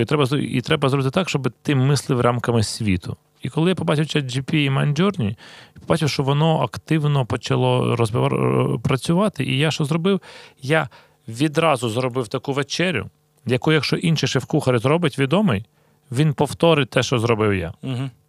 І я буду відповідати вже... Я точно знаю, що вони до цього дійдуть, але я буду відповідати нормам світу. І таким чином вони побачать... Ну, це не буде супер... Вони не зможуть сказати, ми супер унікально зробили, скажу, я це проводив раніше. І це подія світового рівня, просто ти проводиш її тут, і такий, типу, ну, в Києві щось зробили. Але насправді це подія світового рівня, такого нема ніде в світі. І це мій туди закид. Показати, як треба думати широко, щоб бути кращим в світі, будучи в Україні. А не ти завжди думаєш, що в Нью-Йорку там щось краще придумали, там в Данії, там ще десь. Не обов'язково. Ну, да, не обов'язково. Або ти говориш, у нас щось краще придумали, ніж в світі. Але ти можеш сказати, що у нас, там, наприклад, Монобанк крутіше, ніж багатьох там людей. Це обов'язково. Ну, да. Але ти говориш вже, коли подія сталася. Так. А ти зараз робиш, перед тим, як вона станеться, ти вже думаєш, щоб стати кращим в світі. І оце це виклик мій. І як воно буде відбуватися? Ну, там буде 7 страв. Це буде найприкольніше те, що це буде в корпусі Шевченка відбуватися. Так. Це буде аудиторія оця така під кутом. Ми спеціально розробили, а там же вони під кутом, і ті тарілки будуть сповзати. Ми поставили спеціальні підставки, розробили, на яких будуть тарілки стояти. І буде там один ряд, люди сидять, інші люди проходять. Інші сидять, люди проходять. Потім буде проектор. І буде, я позву ще 10-15 науковців, я не знаю ще яких. Я лише маю, дай Боже, на днях почну з ними спілкуватися. Запрошу тих, хто хоче, щоб вони розказали свій досвід ChatGPT і що вони думають про майбутнє з різних сфер. Це буде така, як звана вечеря і наукова конференція. Ти їси, і хтось робить якийсь доклад або щось розповідає свою думку про майбутнє. І в тебе таке, наче ти сидиш і їси на науковій конференції. Страви ми будемо сервірувати перед людьми, тому що ми принесемо якісь готові страви, і там будуть ці кухарі просто перед тобою робити і тарілки виставляти тобі на столи. І головне те, що як будуть подумати страви, скоріш за все, є два варіанти. Перший варіант, ми всіх людей, які зареєструвалися, візьмемо в телеграм-групу, створимо і дамо їм, щоб вони написали будь-які продукти, які вони хочуть. І вони напишуть будь-які продукти, які вони хочуть, і я ці продукти з ними попрацюю і скажу: ChatGPT, що ти думаєш? У мене тут є 100 людей, і вони придумали оцю фігню. Що ти хочеш? Я просто поназиваю, по групам розіб'ю їхні страви, і ChatGPT скаже: треба зробити оте, запекти. Він там створить сам страви із групи продуктів. Потім ці страви я візьму і закину в Midjourney. Тобто він мені технологію дасть, що робити. Midjourney намалює фінальний результат. Що все мені треба буде зробити? Використати ту ж саму технологію, яку мені говорив ChatGPT, типу запечіть курку, щось зробіть там. А тут зробити візуально, як воно тут виглядає. І це все покласти на тарілку. І таким чином ти називаєш один інгредієнт, отримуєш 7 страв, які створені не тобою, не мною, а просто... Так само, як... Фантастика. Це просто і так працює ChatGPT. Ти ж не можеш просто прийти до ChatGPT і кажеш, створи мені страви. Ти можеш дати йому якусь одну водну, дати, і все. І це буде. Сам вигадав чи штурмив з кимось? Ну, та сам до мене... Якось прийшло, так? Да? Та я придумав це ще насправді... Я придумав ще це в кінці грудня. Просто не було часу мене все організувати. Мені просто важливо, щоб в мене була команда. У мене є команда, я там зробив трансформацію в своїх... Ну, коротше, я об'єднав там всіх людей в одну команду, і коли я зрозумів, що моя команда готова таке робити, я їм поставив цю задачу. Я сам придумав, бо це не важко придумати. Це просто, як ти кажеш... Треба було зв'язати, один плюс один, на поверхню. Ти просто береш свою ціль, яка в тебе ціль. І це все поєднуєш і робиш. І да, може бути страшно, да, може бути фігня. Ну, мені, може щось не піти не так.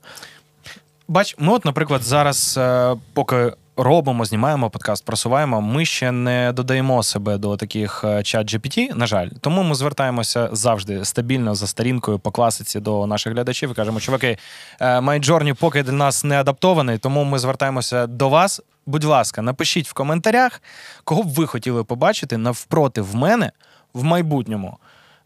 Як короля своєї справи у подкасті «Король твого міста». Ну, якщо вже не ви, то тоді ChatGPT. Але ми розраховуємо на вас. Тому пишіть ваші рекомендації просто зараз, просто тут у коментарях до цього відео. Дякуємо вам.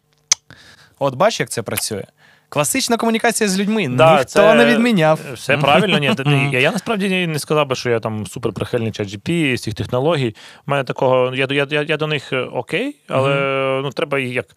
Це як там і чужого навчатися, і свого не соратись. Тобто, я до їх просто їх вивчаю, з ними товаришую, але це не означає, що я одержим, там, знаєш, лише тим, щоб це ChatGPT. Сам казав, що ти цікавишся нейронними зв'язками і поновлюєш їх тим самим чином. Вони таким чином розвивають, ти не даєш їм змогу, ти даєш нові зв'язки, острі розриваєш, нові створюєш. Ну, це як з телефоном. Просто ти ж телефон, ти ж не використовуєш телефон дротовий, ти використовуєш бездротовий телефон, нові якісь функції, нові штуки. Це завжди важко робити, але ти маєш бути в цьому тонусі постійно, бо тільки ти перестанеш робити, ти станеш минулим.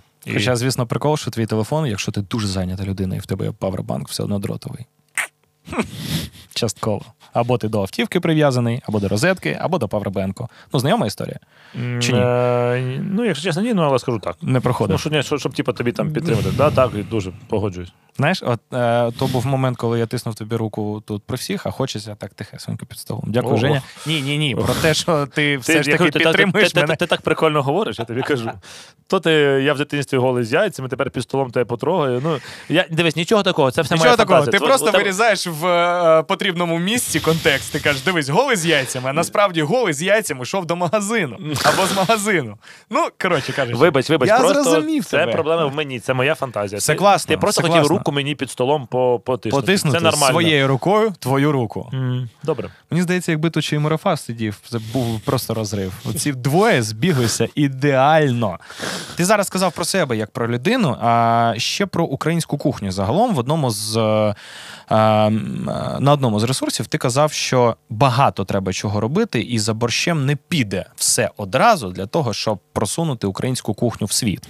Більш того, якщо я не помиляюся, майже цитую тебе,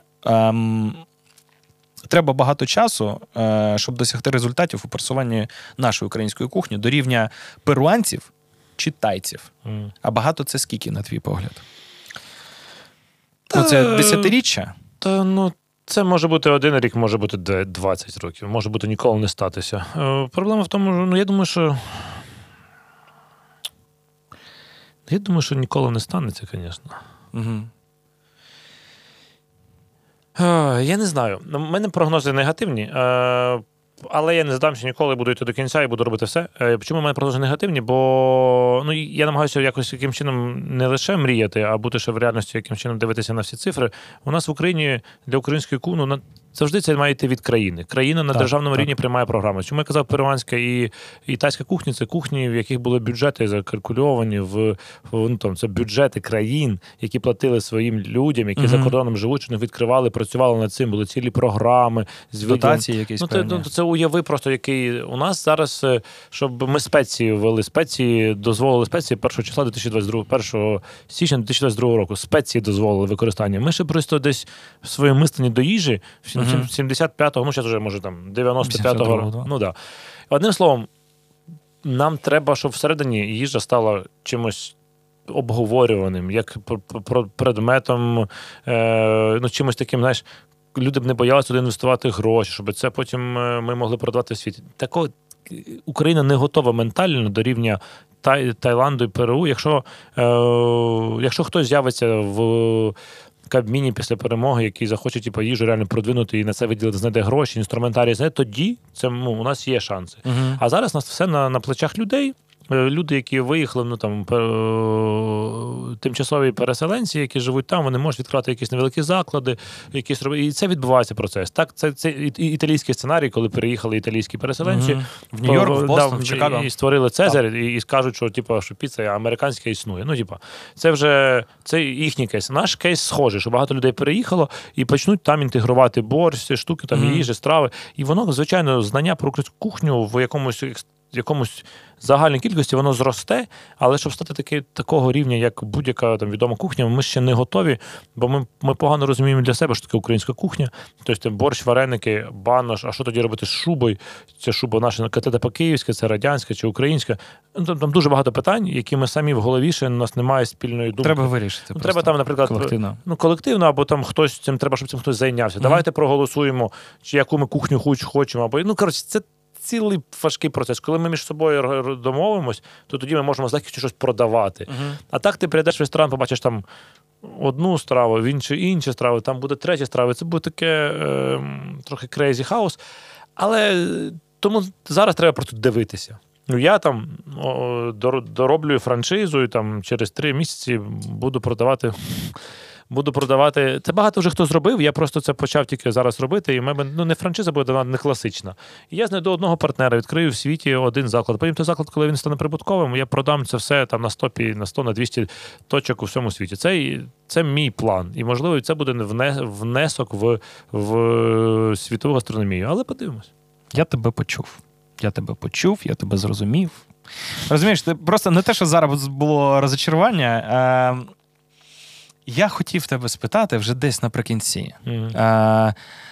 В тебе є зараз 100 років тому вперед. Mm-hmm. Ти заснував його у 19-му році. Так. 2 чи 3 роки вся ця штука приходила до самоокупівлі. Так. Нарешті плюс-мінус вийшла на...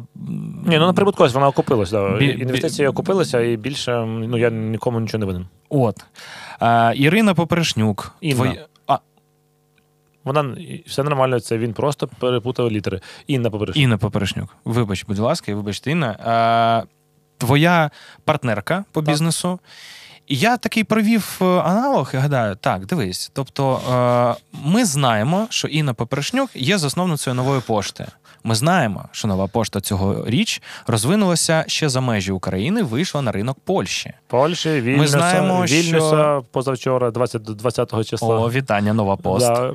Да. Я не знаю, як це буде по-вільнюськи, але скоро дізнаємося. Польща і Литва. І я таки поміркував собі, тобто, якщо є людина, яка дотична ще до одного великого передового бізнесу для країни, можливо, я ж бачу географію, ви почали в Києві, потім так обережно Франківськ, Львів, а тут ще так, і можна вже брати Польщу.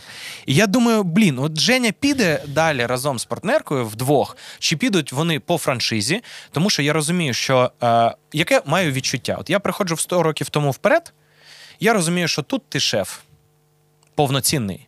Все пропрацьовано до деталей. Звісно, не тільки тобою, вами вдвох, вашими друзями, дизайнерами, але я бачу в тому душу. Це один заклад. Потім відкриваються ще 2 бістро. В них теж треба вкласти душу, фізично бути присутнім. І неможливо розширюватися так, щоб вкладати душу всюди. Тобто далі або франшиза, або ти розумієш, що ти робиш просто більше, а не розширюєшся. І тут ти мені зараз просто таку мелітопольську черешню на торт ляп. Розповідай. Я хочу, щоб ти не поєднував Нова Пошта, те, що робить, це не зовсім... ми не є частиною бренду Нова Пошта. Вибач, це може трохи безтактно було? Я для всіх поясню, що так, у них абсолютно свої там... Те, за що відповідає Інна, не відповідає, там, наскільки я розумію, там, за регіональну розвідку. Це просто логічні речі. Багато рестораторів, майже всі, там, і Чорноморка відкрили за кордоном, і там П'яна Вишня, і відкривається там Ярославський, там, заявив, що 30 закладів відкривають. Багато різних речей відкривається. Там в Дубаї відкрився, в Лондоні відкрився, Марія відкривається ще один. Багато всього. Ми знали, що ми не готові. Нам непогано було відкритися, бо є попит на українську кухню навіть серед українців. Ми не готові були операційно, і тому ми цього не зробили. Ми відкриваємо в Києві. Ми відкриємо в Києві протягом півроку, як тільки знайдемо приміщення, ще один заклад з душею.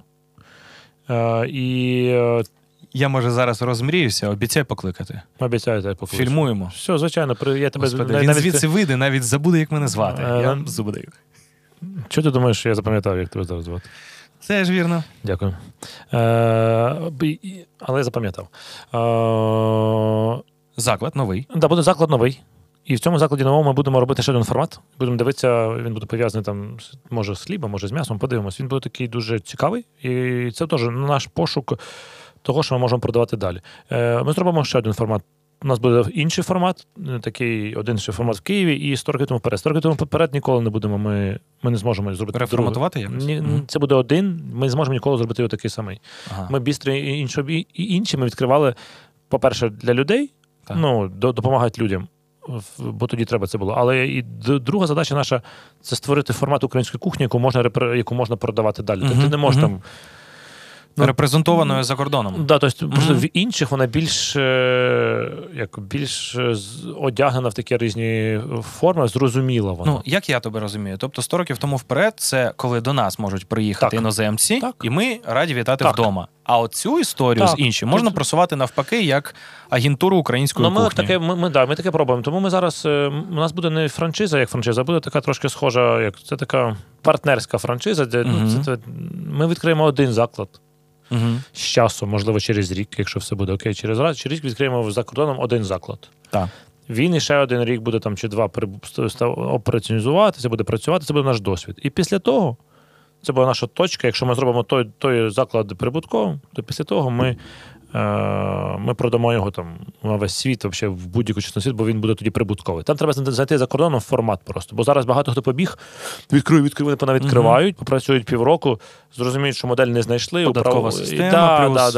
Ми повільно, але як повільно, але це ми зробимо. І тому наша задача сформувати команду, ми сформували, відкриємо один заклад тут, відкриємо там, і тоді вже це буде наші стартові позиції, і ми з них далі будемо летіти. Але ми, крім цього, у нас ще багато, що у нас є виробництво кулішу, у нас є дарк-кічни, де ми годуємо заводи, різні штуки. У нас просто бізнес, він не тільки ресторани. Ну, ти знаєш, якщо повертатися до питання 100 років тому вперед, ви ж нещодавно мені, як мені здається особисто, прям закрили один з гештальтів. Так. Я вже бачу цю посмішку, це полегшення. Якщо хто не знав, 100 років тому вперед, тепер офіційно, якщо що поправляєш, офіційно всі продукти вирощені і є українськими. Так. Всі абсолютно. Всі абсолютно, окрім бару. Окрім текіли, але ми ще... Ні, про алкашку ми зараз не кажемо, ми кажемо винятково страви. Так. Немає лимону, немає чорного перцю, немає нічого. Все, що навіть немає тих продуктів, які приїжджають не з України. Сало з сахаром тепер у нас замість шоколаду. Та ні. Кайф. Там сало з вершками. Так. Вибач. І сухим молоком.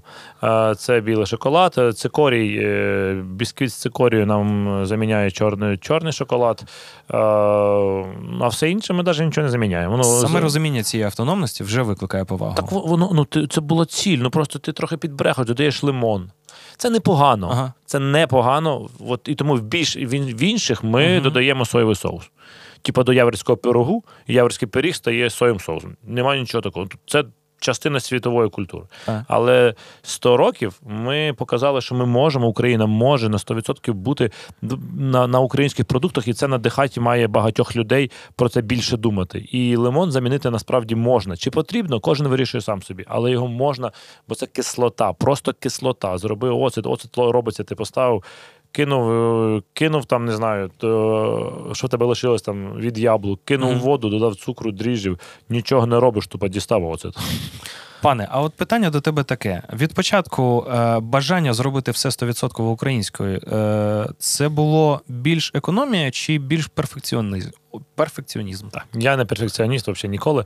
Це не економія взагалі ніколи, бо це не економно. А це просто... Я покажу всім, що я можу. І коли я їжджу за кордон і приходжу в ресторани будь-якої кухні, вони всі брешуть просто. Вони всі просто брешуть, коли вони розказують, що вони локальні. Наш ресторан із локальних продуктів. Хер там твій ресторан із локальних продуктів. Тому що кожен ресторан використовує соєвий соус, використовує якісь ферментації, там гриби, які вирощені в Нідерландах, використовують там імбир трошечки, пармезан, але це все покращує, посилюють. Тобто неважливо, що ти нафіг готуєш. Додай туди соєвий соус, імбир, пармезан, лимон і сіль, це буде смачно, поняв? Така, типу, історія будь-якої кулінарії. Трохи патріотизму, якщо дуже стисло, це як девіз Чумак, з лану до столу. Без посередників. Якось так, з лану до столу. І головне, що коли ти говориш локальне, ти не брешеш. Просто коли це дійсно локальне. Да, бо люди кажуть, у нас локальне, на 95%. Це таке локальне, це нормально. Я ні до кого, ніяких претензій не маю. Це хто хоче, так робить, тут немає проблем. Але сам хотів. Я коли бачу, людина каже, ми локальне поливає лимоном, ти кажеш, блядь, а яке локальне? А це локальне? Це не локальне. Так що ви говорите, що ви локальне? Бо ми локальне. І ти розумієш, що вони маніпулюють на цьому, а вони говорять про назву, а не про суть. І я такий, це мій особистий челендж, говорити про суть. І це твоя зона впливу. І тепер я кажу, ми локальні. І я такий, ми локальні. І ти знаєш, що той ресторан локальний. В світі, але ні. Мені здається, коли ти вперше зміг, не брешучи собі, зрозумівши, що ви досягли цієї мети, сказав, тепер ми локальні, ти виглядав як Чак Норріс, знаєш? За таким грудаком. Бий, мені пофіг. Тупо так і було. І я такий стою, знаєш, наче котик в сметанки поїв і такий. Півтора року, це, звісно, жахливо, а довго. Відверто, ми там якось... Типу, почали з питання, як тебе змінила війна, і дай Боже, що ми на ньому не залишилися. Але враховуючи, що за оцей рік ти і останні, поки що крайні два заклади відкрив. Це пекло було чи ні? Чи це така була впевнена стратегія? Та й яка впевнена стратегія під час повномасштабної війни? Нема ніколи ніякої стратегії. Є трошки везіння. Угу. І віра в справу? Ну, везіння, бо нас не виключало світло. У двох закладах. Хоча ми вже готові були купити генератор. А в двох закладах ти маєш на увазі? І в Львові, і в Києві не виключали. В Івано-Франківську, на жаль, ми зараз не працюємо, так. Якраз із-за того, що його не було світла там. Угу. Ну, тобто один заклад повністю був без світла, а два були з світлом. І це нам дало величезний плюс. Але навіть якщо у нас не було б світла, у нас було готове друге меню. Ми в печі готували би у Львові, і в Києві, а у Львові у нас було меню, яке готується без... Ну, у нас там був газ. Угу. Але суть інша, що, якщо чесно так говорити, то було важко під час ковіду. Я не знаю, під час війни, так? Ну, ковід нас закалив. Ковід було тренування до війни. Угу. Якби не було ковіду, то я не знаю, як би було. Зараз би було, то тоді було б жесть. А коли почалася повномасштабна війна, ми вже знали, що нам, ну, якщо знали, нам треба реагувати, ми знаємо, що ми можемо робити, коли нічого не робиться. Так, да, ми знаємо, що нам треба робити з тими людьми, так, з тими то. І у нас це, в принципі, в тебе б навпаки легше було. Uh-huh. Бо коли йде війна, ти знаєш, що ти можеш втратити все, і тобі легше інвестувати.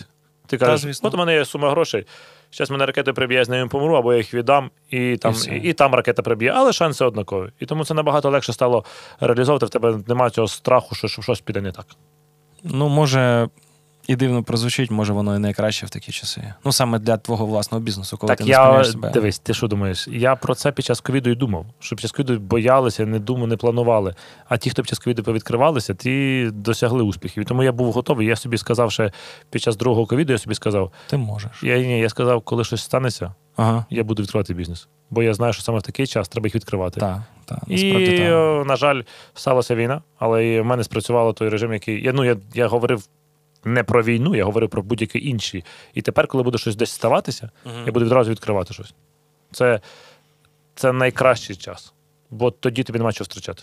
Пацани, я ж казав, що запускати подкаст, незважаючи ні на що, було темою. Ну, так воно ми правильно зробили. Так воно і є. Ти побачиш, що буде через рік. Ой, дай Боже, оце зафіксуємо окремо, будемо виставляти щотижня у неділю твій вислів. Перезаливати. Ніхіра не вийшло, так? Клопотенко. Підписуйтесь на Клопотенко. Відписуйтесь від Клопотенко. Ні, насправді,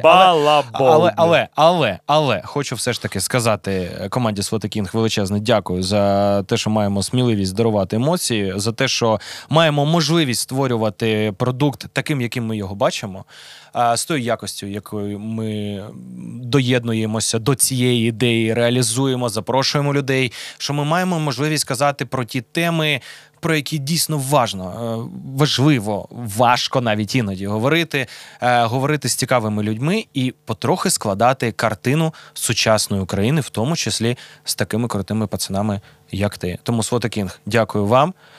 Євген Кінг, дякую вам. Це подвійний. Там як хочеш, так і крути. Ти з дитинства не знаєш, як серденько робити? Перший варіант. А ти в Кореї? Другий варіант. Це я не вмію. Кей-поп. Кей-поп двіж. Ну, бачиш, у мене тоді не було, звісно. Не було інтернету? Оце коли я кажу, підписуйтесь на мій канал в Ютубі, я кажу... Отой спис показуєш, що ти зараз? Натискати на дзвіночок. Все, зрозуміло.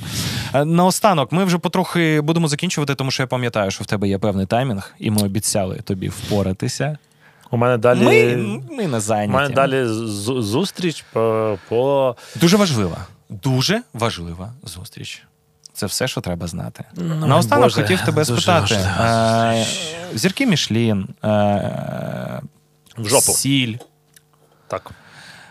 Для тебе ці слова, вони мають якесь значення? Чи ти працюєш поміж цих... Кожне его хоче марнославства і хоче сказати так: дайте мені зірку Мішлен, і я запощу в соцмережі, що в мене є зірка Мішлен.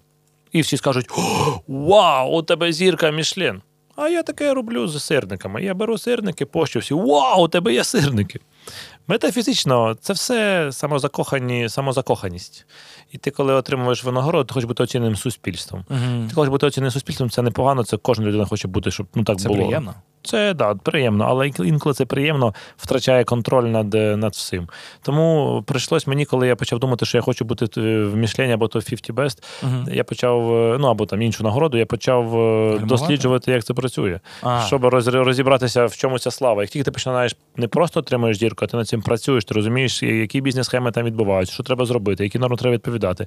Це все втрачає романтичність, це стає просто шляхом до роботи. А потім ти, коли розумієш, що багато із цих організацій, вони ще наполовину ватні, і вони не готові тебе бачити як частиною світу, бо у тебе мало грошей. Потім ти розумієш, що це все побудовано на бабках, і ти розумієш, що це як маркетинг. Ти отримуєш 3 зірки Мішлен, твоє меню 350 євро коштує. Не існує жодного ресторану, якому 3 зірки Мішлен і коштує $20 меню. Бо так не працює. Якщо тебе 3 зірки Мішлен, це лише просто маркетинг. Ти інвестуєш $1,5 мільйона в те, що тебе протягом півтора року буде, ну протягом року в тебе буде 3 зірки, і ти будеш отримувати 350 євро. Ти просто розкладаєшся на бізнес-моделі і все. І ця мішленівська штука вся злітає. Але для того, щоб вона існувала як романтизм, вона вже існує там 80-100 років ця зірка, і ти коли отримуєш, це романтично. Ти навіть про це говориш, Мішлен означає, що ти романтично закоханий, і ти крутий чувак. Суто очівка. Да, а якщо в тебе в суботу-неділю немає місця, то в ресторані, то в принципі мені похер, що в мене немає зірки Мішлен. Я по математиці воно працює. Я заробляю гроші, і коли в мене є люди, і тому завдяки людям я дуже насолоджуюсь. А це марнославство, воно нікому не потрібне. Чи хотів би, щоб мене сіль сказала, що я найкращий ресторан? Звичайно, я би хотів, щоб сіль сказала, що я найкращий ресторан України, але в солі немає навіть номінації типа висока українська кухня, у них є просто українська кухня, і є ресторан «Хуторок», і є ресторан «Хуторок» і 100 років. Як ти проголосуєш, який краще? «Хуторок» – це про одне, а «Я» – це абсолютно про інше. І тому, вочевидь, що для мене є окреме місце десь там, бо це називається всі люди, які роблять нові якісь штуки направлення, їх ще просто під них не створили навіть якісь премії. Тому абсолютно я з цим спокійно, я це все прожив, і коли почала повномасштабна війна, і я почав банити російських шефів, я всі премії понаписував, позабанювало, де тільки можливо. Ну і понятно, що вони сказали, що я думаю, що вони всі на мене образились, бо я гівно. Я їм споганив там багато різних речей. То тепер, в принципі, я ніколи цього всього не отримаю. Тому я з цим спокійно, я це все відпустив. І я про це абсолютно не думаю. Мені головне, щоб у мене були люди, і коли люди приходять, і ти просто почав говорити про квітні, що ти був в квітні їв, це якраз... Було дуже важливо, що до нас почали ходити люди, і я знаю, що ми були одні з перших, де щось відкрилося, і для нас було важливо, щоб це все продовжувалося. І коли ми побачили, що хтось до нас почав ходити, їсти сирники, ми побачили, що життя іде, і що ми комусь потрібні, і це найкраще відчуття, яке можна було відчути, це коли ти прийшов і замовив їжу, я реально бачив, що хтось їсть ці сирники, і ти не уявляєш, це 5-17 зірок Мішлен, коли під час повномасштабної війни і не знаєш, що буде далі з Києвом, з твоїм містом, ти йдеш і їсти сирник в ресторан, там ні п***й на той Мішлен. Я не жартую.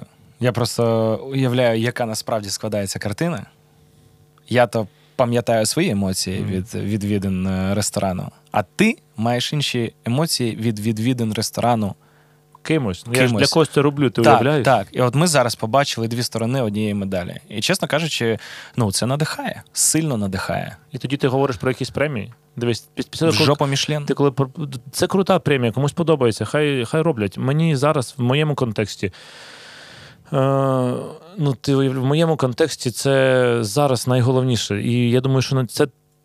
Це ти для людей робиш. І тоді це було Та і зараз це дуже важливо. А тоді це було найцінніше, що навіщо ці ресторани існують. Саме для цього. І тому, коли мені будуть давати премію Мішлен, скажуть, ми тобі не дамо, бо ти нас послав в жопу на подкасті, я скажу, так і є, бо ви мені не потрібні. Але ж, звісно, буде мати 3 зірки Мішлен, буду крутіше звучать. Але кор цього бізнесу, серце цього бізнесу, це давати підтримку людям. І люди це відчувають і приходять. Конець.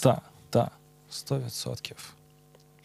100%. Я розумію, що такого розуміння життя не було б, якби в тебе поза плечами не було от такого прям, от як ти стискаєш буряк, коли готуєш борщ. От тобто, такого ж вінігрету по житті не було. В тебе був.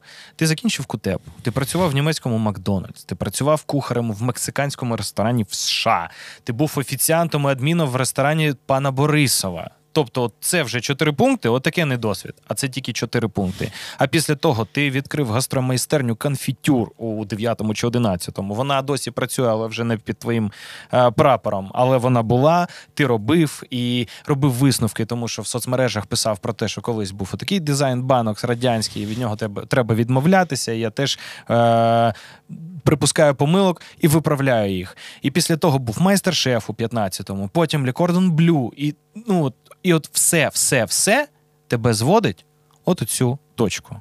Я навіть не забуду сказати, що ти колись був. Ти ж був, скажи мені, що в уряді був? Ну як в уряді? Не був. Та як? Ну а президентом школи хто був?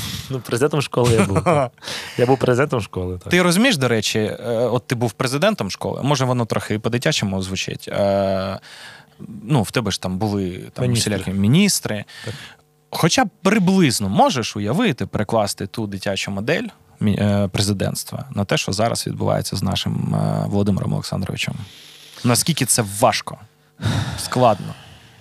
Та знаєш, тебе коли стаються такі речі, то складно, я думаю, до того було. А зараз просто... По інерції? Ну, не по інерції. Я не знаю, звичайно. Але якщо мені уявити, то там, якби я був на його місці, або хтось, не знаю, якщо це можливо, то тобі просто треба... Йому треба просто, мабуть, найбільше всіх тримати все і відповідати вину, відчувати вину за кожну смерть на собі. І тобі треба вміти це тримати. І коли буде перемога, ти або підеш і станеш там диктатором, бо ти це все в тобі куча відповідальності, смертей, і воно все тебе змінює. Або ти скажеш, якщо ти зможеш цим працювати, ти скажеш, я все, піду спати. Тому я вважаю, що це дуже не те, що важко. Це просто тебе немає, тебе один шлях є. І ти не знаєш, там ти його вибрав, не ти його вибрав, ти, може, іншого хотів. Типа як в бобслеї, знаєш? Якби не петляв, все одно по цій колії. Ти вже, так само тут, ти вже тут. Uh-huh. У мене, наприклад, немає дружини, дітей, є такий графік, і я вже тут. Uh-huh. І що? Я можу просто думати про те, що я не так зробив, або треба було якось по-іншому робити, а можна просто, знаєш що, взяти і хуярить далі. 100%. Для того, щоб у тебе немає іншого. Понятно, що вибір в житті є вибір, але ти знаєш, що ти вже до цього дійшов. Але чи влаштовував він тебе? Ну, так. І так само, я думаю, що і він. Він відчуває, я думаю, що це дуже, дуже психологічно важко, але ти не можеш з цим не справитись. Ти можеш, але якщо ти сильний... я думаю, що є якісь методики, яким ти просто не можеш собі дозволити програти. Женя, питання з зірочкою. Якби тобі запропонували... я знаю просто, що в деяких країнах шефи готують для королевської сім'ї, для урядовців. Якби тобі запропонували відповідати за те, що буде їсти президент та його сім'я, ти б погодився? Та ні, звичайно. Відповідальність? Чи розуміння, що ти йдеш з власного шляху в якийсь бік? Та, що це, я буду годувати просто одну людину? Він президент. Але ж я можу зробити більше, ніж просто годувати президента. Просто цікава думка. Не те, що погано чи класно, щоб ти не відповів. Якби хтось там позвонив із його, позвонила там першої леді з офісу, позвонила, сказала, Жень, то таке діло, склади нам меню і постав шеф-кухар, я б розглянув би це, склав би меню, поставив би шеф-кухар, я міг би це меню оновлювати і дивитися. Uh-huh. Тобто це я би зробив би. Uh-huh. І для мене це я би навпаки без проблем зміг би це організувати. Але щоб готувати, то я думаю, ні, бо в мене просто інша роль. Це по-перше, а по-друге, я годую і так безліч людей, всіх там урядовців, які їздять в потягах Укрзалізниці, і я для них годую. Всі Борис Джонсон, Урсула фон Майер і всі люди, які приїжджають в Україну, ти бачиш, хто це приїхав, ти знаєш, що ці люди їли мою їжу. Пан Джонсон зацінив сирники, я знаю, напевно. Так. Сирники, це він закохався в них, але безліч людей, вони всі, всі задоволені, навіть по другому разу приїжджають і замовляють там те ж саме, що було тоді. Кайфець. І тому я потім пізніше опублікую список всіх, кого я годував. Для мене це не важливо. Для мене важливо, і навіть питання з президентом, це таке питання. Я допомогти готовий. Угу. Не відмовиш. Безкоштовно, так як ми зараз Укрзалізницю безкоштовно, я готовий допомогти, бо якщо це комусь потрібно. Але в цілому для мене важливо той момент, про який я тобі сказав, що ти робиш не для урядовців, не для нікого. Ти робиш для людини, яка хоче це, і треба її підтримати. Оце найголовніше. Все інше, мені не треба, щоб я був кухарем президента. Угу. Мені, Це було цікаво, що б ти відповів? Тому що в тебе є кар'єра, безумовно, так, помітна. Чи погодився б ти, чи ні? Таке питання, я ж казав з зірочкою. Якби сам готував, то не погодився. Ага. А якби допомогли організувати меню? Або організувати, або щось там допомогти, то якби сказали, Женя, ти відповідальний за харчування президента, в цілому твоя компанія відповідальна. Я сказав би, хорошо, взяв би і організувався. Отак, будь ласка, готуйте. Але я не хочу отримувати собі звання, що в мене я годую президента. Мені це не потрібно. Мені потрібно, щоб я годував тебе, і мені це найбільше потрібно. Дякую тобі. Наостанок, суто погнати біса дуже швидко. Уявімо все ж таки, що... Ти дебіл. Початок і кінець з'їв. Уявімо, що все ж таки ти став легендарним шефом, який годував всіх гарантів за час Незалежної України. Швидко, от наскільки ти зможеш... Я Ющенка годував таку, коли його отруїли. В тому числі. Щоб ти одне блюдо для Кравчука. Одне блюдо для Кравчука, звісно ж, це був... Це як відношення до президента, ти що розумієш? Звичайно, до Кравчука я би годував, давав би йому просто кабачки, щоб він поїв. Зрозумів. Бо є Кравчучка, і в ті Кравчучки завжди завозили кабачки, і непогано було б лишитися ядерною державою. Символічно. Дякую. Пан Кучма, ЛД. Та, я б теж йому насрав, як і Путіну, блядь. Що тут незрозумілого? Так, Віктор Андрійович Ющенка, що б з'їв на сніданок від тебе чи на вечерю? Ой, я б йому, чесно, приготував... Щось з медом? Ні, щось таке... Я, до речі, його особисто знаю. І я б йому приготував щось не з медом. Щось таке...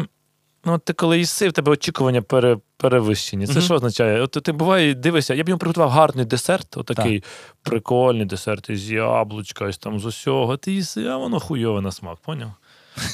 Чому? Чому? Бо треба було, блядь, в 2004-му робити трансформацію України, сука, а не 10 років ще чекати, щоб я мучив, щоб куча людей померло. Важко було тоді все рішати. Ні, бо тебе було б... Я стояв на помаранчевій революції. Непогано було б, щоб я не даремно стояв, а це все опять... Я не хочу про це... Для мене розчарування. Тут начебто і відповідь ясна. Віктор Федорович, що б з'їв? Та теж вони б їли всі, Кучма, і Федорович, блядь, і Медведчук, і Путін би їли говно. От так. Пан Турчинов, єдиний неофіційний, але виконавчий обов'язки. Турчинов? Так. Я б йому шашлик приготував, не знаю. Просто такий, просто поїв би шашлик і пішов би далі. Смачний шашлик. Простий пацан. І... Петро Олексійович Порошенко. Та я постійно, як я кажу, що я йому готую, всі мене сруть в коментарях. Давай, будь ласка. Сьогодні за Порошенка срати не будуть. По-перше, він діабетик, по-друге, тебе засруть за попередніх 6. Ні, там підтримують. Я тобі кажу, як тільки я кажу, я колись сказав, що на якомусь інтерв'ю я сказав, з ким тебе асоціюється Порошенко, я сказав, з Пундиком. І мені потім в всіх коментарях пишуть, що він... За Пундик? З Пундиком. Він що, Пундик? Чувак, та мене б таким словом кохана жінка називала би просто ласкаво Пундик. Дивись, я скажу, що... Чи там якось не той Пундик був? Ні, я просто приготував би йому просто гарний український... гарний український обід. Все. Гарний український обід. Найбуде.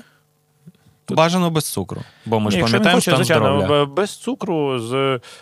Я би запитав, що він хоче, і те б йому приготував.